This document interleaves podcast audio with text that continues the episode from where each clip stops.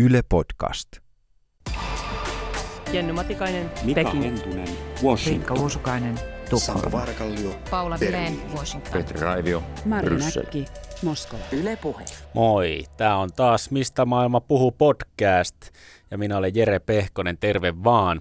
Mistä maailma puhuu podcast, siis on podcast, missä otetaan yhteys aina jonnekin päin maailmaa, johonkin Ylen kirjeenvaihtajaan ja puhutaan siitä, että mikä tuossa maassa, missä kirjeenvaihtaja on, niin mikä siellä juuri nyt puhuttaa, mitkä on ne isoimmat uutiset ja miten kansa niistä keskustelee, miten se on vaikuttanut ilmapiiriin tuossa maassa.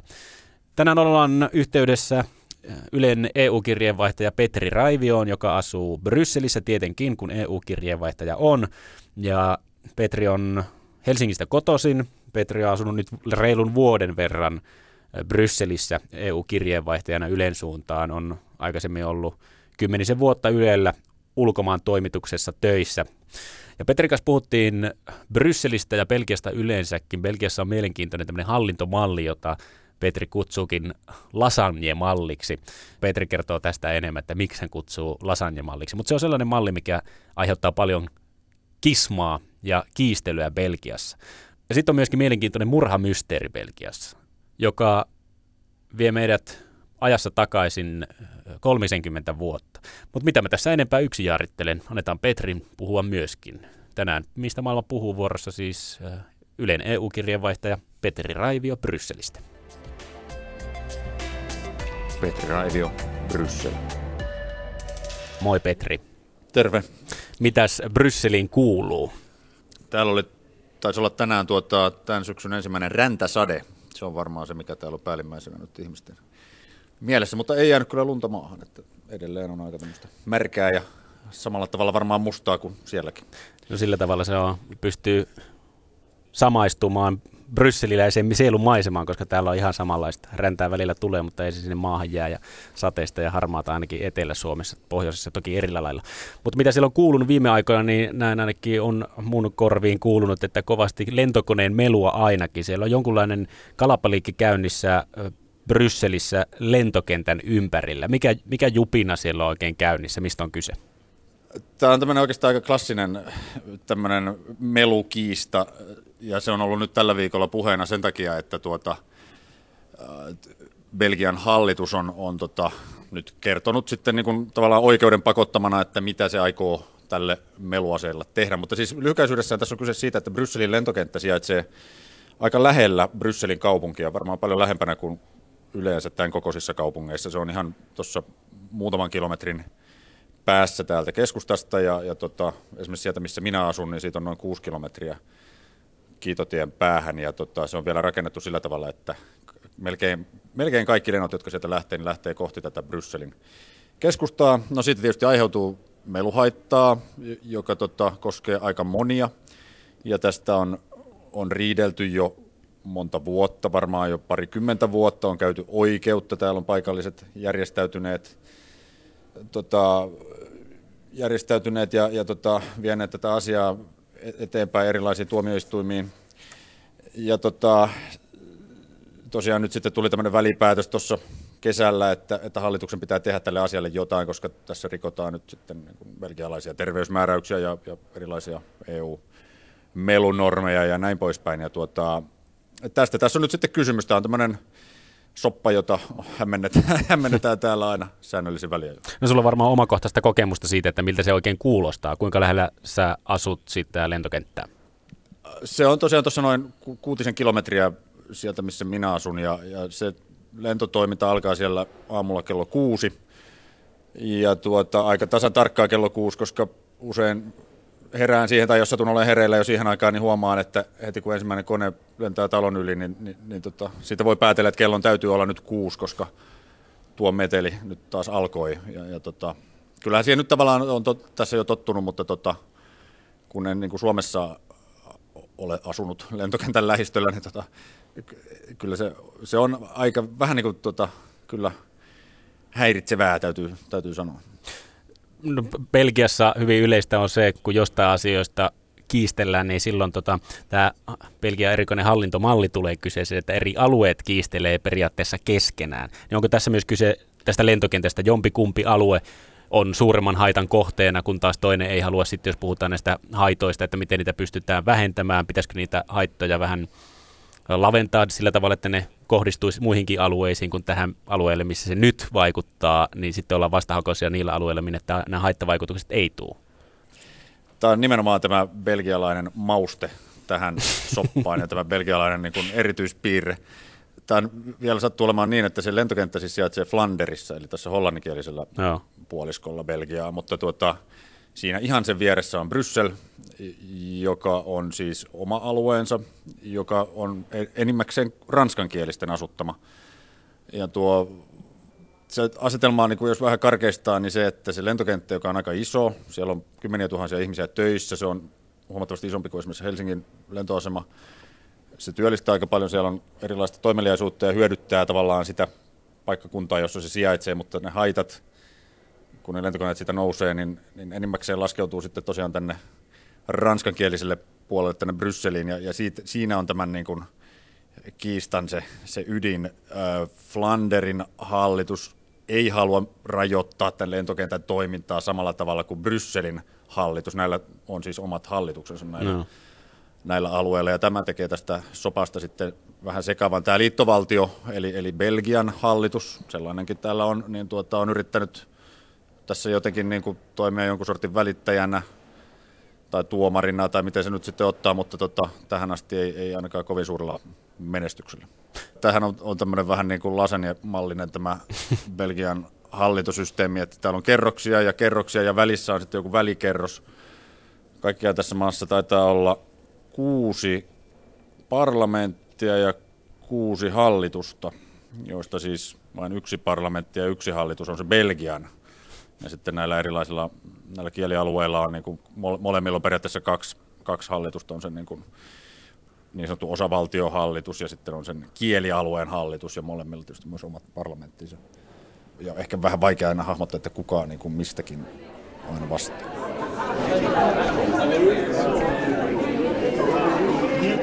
Toinen mielenkiintoinen juttu, mikä nyt Belgiassa ja Brysselissä eritoten on puhuttanut, on tämmöinen ihmeellinen murhamysteeri, joka on nyt saanut uutta tuulta alleen. Murhamysteeri, joka on siis tapahtunut ilmeisesti kymmeniä vuosia sitten, mutta nyt tämä mysteeri on avattu uudestaan tutkintaan kerro vähän Petri, että mistä tässä on kaikessa kyse? Joo, se on totta. Tämä, jos tämä lentoliikenne on ollut tämän viikon puheenaihe, niin tässä viimeisen kuukauden puheenaihe on ollut tosiaan tämä niin sanottu Brabantin murhat, jotka tapahtuivat tuossa 80-luvun alussa. Siinä oli kyse siitä, että vuosina 8285 täällä tehtiin Brabantin maakunnassa, se on yksi Belgian osa. Siellä tehtiin yhteensä 17 tämmöistä aseellista ryöstöä. Enimmäkseen Delees-nimisiin kauppoihin. Se on tämmöinen paikallinen marketti. Ja, tota, niistä ei koskaan niin saatu mitenkään kauhean merkittävää rahasaalista, mutta ne oli hyvin raakoja. Näissä yhteensä ammuttiin, surmattiin siis 28 ihmistä näinä vuosina. Ja hämmästyttävää siinä oli tietysti se, että tämä jatkui aika pitkään, näitä sattui niin monta, ja näitä tekijöitä ei koskaan sitten saatu kiinni. Kunnes sitten nyt tosiaan tässä ihan, ihan muutama viikko sitten tässä, täm, tämä keissi heräsi tavallaan uudestaan eloon, kun tuota, saatiin u, uusi johtolanka siitä, että kuka, kuka tässä jengissä olisi voinut olla mukana. No miten tämä tuli esille? Ja ilmeisesti nämä tekijät on nimetty jotenkin, kun heitä on tiennyt, tiedetty, ketä he on, mutta ilmeisesti ne oli joku niin, että kolme kappaletta niitä tekijöitä on ja ne oli nimetty nimillä Jättiläinen, Vanhus ja kuka se yksi vielä oli? Tappaja oli tämä Tappaja, yksi. Joo, nämä nimet joo. tulee siitä, siitä, kun silloin aikanaan silminäkijöiden havaintojen perusteella näistä epäilystä tehtiin sellaiset, niin kuin sellaiset poliisipiirrokset, joita levitettiin täällä vähän joka niin kuin kadun kulmaa tietysti, kun oli aika kova paine yrittää löytää näitä ihmisiä. Mutta tota, Jota kuulostaa siis sieltä joo, siis, ja Jack-tarinalta. No tämä on, on, on jo, jo hämmästyttävän niin kuin, erikoinen tapahtumasarja. Mutta tosiaan se, mitä tässä nyt tapahtui viimeksi, oli se, että tota, äh, kävi ilmi, että tämä jättiläiseksi epäilty henkilö olisi tunnustanut kuolinvuoteellaan ollensa mukana tässä. Hän oli kuollut siis jo tuossa pari vuotta sitten ja hän olisi veljelleen sanonut, että hän on se jättiläinen. Äh, ja tuota, tämä oli nyt sitten käynyt ilmi vasta nyt, koska tuota, tämä veli ei ollut heti sitä tietoa vienyt eteenpäin poliisille, mutta sitten poliisi oli saanut jostain muualta semmoisen yleisövihjeen, että, että pitäisikö vielä kerran tarkistaa nyt tämän tyypin, jota oli jo aikaisemmin arveltu, että hän saattaisi liittyä tähän tapahtumasarjaan, niin hänen tuota, taustojaan ja, ja sitten sitä kautta sitä veliä oli taas uudestaan kuulusteltu nyt tässä tänä vuonna ja, ja nyt hän oli sitten sanonut, että joo, että tämä mun veljeni sanoi mulle niin kuin käytännössä viimeisinä sanoinaan, että minä olin muuten se jättiläinen näissä Brabantin murhissa. Ja tämä oli tietysti täällä nyt aika iso juttu, koska tuota, tämä on ollut niin raaka rikos ja niin omituinen äh, tavallaan keissi siinä suhteessa, että, että kun se ei ole tosiaan vielä selvinnyt, niin tota, se, että se nyt pikkasen edes liikahti eteenpäin, niin oli, oli täällä kyllä ihan iso uutinen. No onko sitä kukaan päässyt vielä varmentamaan, että tämä kuolleen henkilön tunnustus on pitävä? Ja miten sitä asiaa nyt sillä tutkitaan? Mitkä ne seuraavat askeleet on siihen, mitä nyt tutkintojen aikana on selvinnyt? Täällä tosiaan on, on niin poliisilla oli jo edelleen siis sellainen tietynlainen tutkintaryhmä, joka otti vastaan niin vihjeitä tästä asiasta. Ja nyt kun tämä uusi tieto tuli esiin, niin tuota, viranomaiset ilmoitti, että nyt tutkinta lähtee niin kuin u- u- uusille kierroksille tavallaan, että, että nyt on sen verran niin kuin uutta tietoa tästä tapauksesta, että on niin kuin eväitä taas jatkaa eteenpäin. Mutta tota, nyt en ole sen jälkeen kuullut, että onko se johtanut mihinkään. Sitten samoihin aikoihin tuossa kävi ilmi, että tästä yhdestä kanavasta täältä löydettiin kasa aseita. Ja ensin arveltiin, että nekin liittyvät tähän, tähän keissiin, mutta tota, sitten kun niitä, niistä tehtiin tämmöisiä niin ballistisia tutkimuksia ja selvityksiä, niin kävi ilmi, että, että näin ei ole, että ne, ne oli jotain muita, muita, muita aseita sitten. Niin. No mutta ihan normi arkea, että kasa-aseita löytyy kanavasta.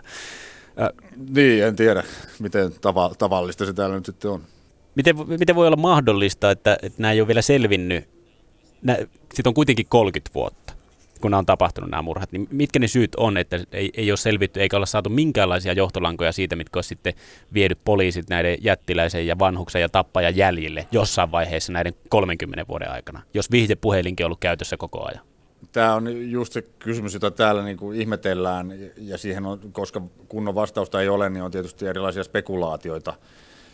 Yksi spekulaatio liittyy siihen, että onko viranomaiset jotenkin niin kuin jollain tasolla suojelleet näitä tekijöitä, onko heillä ollut yhteyksiä jonnekin vaikka poliisiin tai silloisiin santarmeihin, tai oli silloin aikaisemmin semmoinen to, toinen poliisijoukko, niin kuin esimerkiksi Ranskassa on edelleen gendarme nimellä, ja, ja yksi näistä epäilyistä oli niin kuin entinen santarmi, ja tuota, se herätti tietysti kysymyksen, että, no, että suojellaanko näitä tyyppejä, vai mikä siinä on, ettei, ettei niitä niin kuin löydy, ja tästä on kirjoitettu kirjoja, ja ja, ja niin kuin esitetty niin kuin aika villejäkin spekulaatioita, mutta että siis totuus on se, että mitä niin kuin semmoista lopullista se, tota, selitystä tälle asialle ei oikeastaan ole, ole nyt pystytty tarjoamaan. Ja tota, yksi, yksi asia, johon tämä myös johtaa, on se, että, että niin kuin on ruvettu välillä aina ihmetet, että onko poliisi ihan niin tehtäviensä tasalla, jos ei niin kuin tämän tyyppistä rikossarjaa pysty selvittämään, ei pysty löytämään niitä tekijöitä. Tämmöinenkin keskustelu täällä aina välillä nousee pintaan. Ja mun mielestä se on ihan asiallinenkin keskustelu, jos monen vuoden ajan ja kuitenkin 28 uhria on ollut ja nämä on eri paikoissa tapahtuneet. Jotain siellä olisi varmasti ollut tutkinnan kohteena sellaista johtolankaa ja jotain, että millä, millä nämä tyypit olisi saatu kiinni. No, en tiedä, mutta ihan asiallinen keskustelu, että onko poliisi ajan tasalla vai ei. On, onko tämä tapaus jotenkin vähentänyt poli- luottamusta poliisiin Belgiassa? Äh, no, mä en ole siis tosiaan asunut täällä ihan niin kauan, että mä osaisin sanoa, mitä se silloin aiheutti, mutta tota, tietysti tämä luottamus poliisiin on täällä niin kuin sinänsä aika herkkä aihe, koska täällähän sattui siis vakavia, kaksi vakavaa terrori-iskua viime vuoden maaliskuussa, ja tota, siinä yhteydessä puhuttiin aika paljon siitä, että jälleen kerran siitä, että onko Belgian poliisi niin tehtäviänsä tasalla. Ja selitystä haettiin myös tavallaan tästä, että kun tämä on näin monitahoinen tämä belgialainen hallintomalli, täällä on myös poliisilaitoksia on tosi paljon.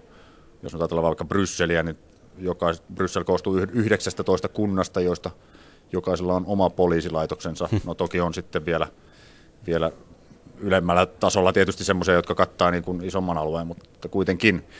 sitä pidettiin niin kuin yhtenä syynä siihen, että nämä terroriskut pääsivät täällä tapahtumaan. Ja sen jälkeen nyt täällä on, on, on paljon puhuttu siitä, että miten poliisin toimintaa saadaan tehostettua ja miten niin kuin sitä yhteispeliä saadaan paremmaksi sillä tavalla, että ei, ei synny mitään niin kuin katvealueita näiden eri laitosten välille. Se tietysti, että jos tapahtuu jotain isompaa ja, ja tota, jotain sellaista, mihin sen niin kuin paikallisen poliisin esimerkiksi voimavarat ei riitä, niin, niin se, semmoisissa keisseissä tämä keskustelu aina nousee. Nyt tässä esimerkiksi on ollut viime aikoina puhetta täällä näistä tällaisista mellakoista. Täällä on ollut nyt kaksi-kolme tapausta, että tässä Brysselin keskusta-alueella on, on puhjennut mellakoita ja tota, on, on, on ihmetelty, että ensinnäkin tietysti, että miten näin on päässyt käymään ja, ja toiseksi, että miksi poliisi ei ole niin kuin, saanut niitä paremmin hanskaan.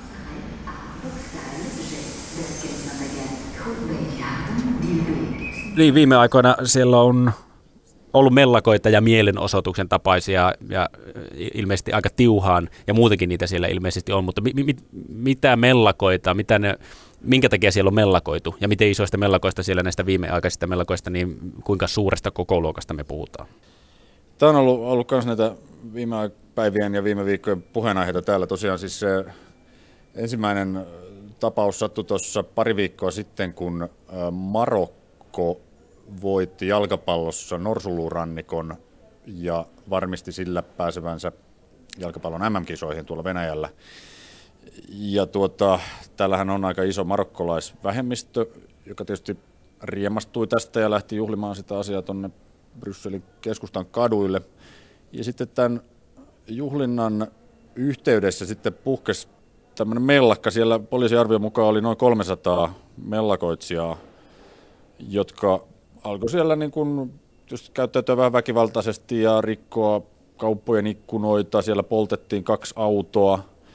Ää, poliisi sai sen sitten lopulta hallintaan, mutta siis poliisiakin loukkaantui siinä parikymmentä. Ja tässä tapauksessa kanssa ihmeteltiin sitä, että näitä tekijöitä ei, ei niin kuin silloin siinä paikan päällä heti ainakaan saatu kiinni, että tota, niitä on sitten myöhemmin ilmeisesti joitakuita pidätetty.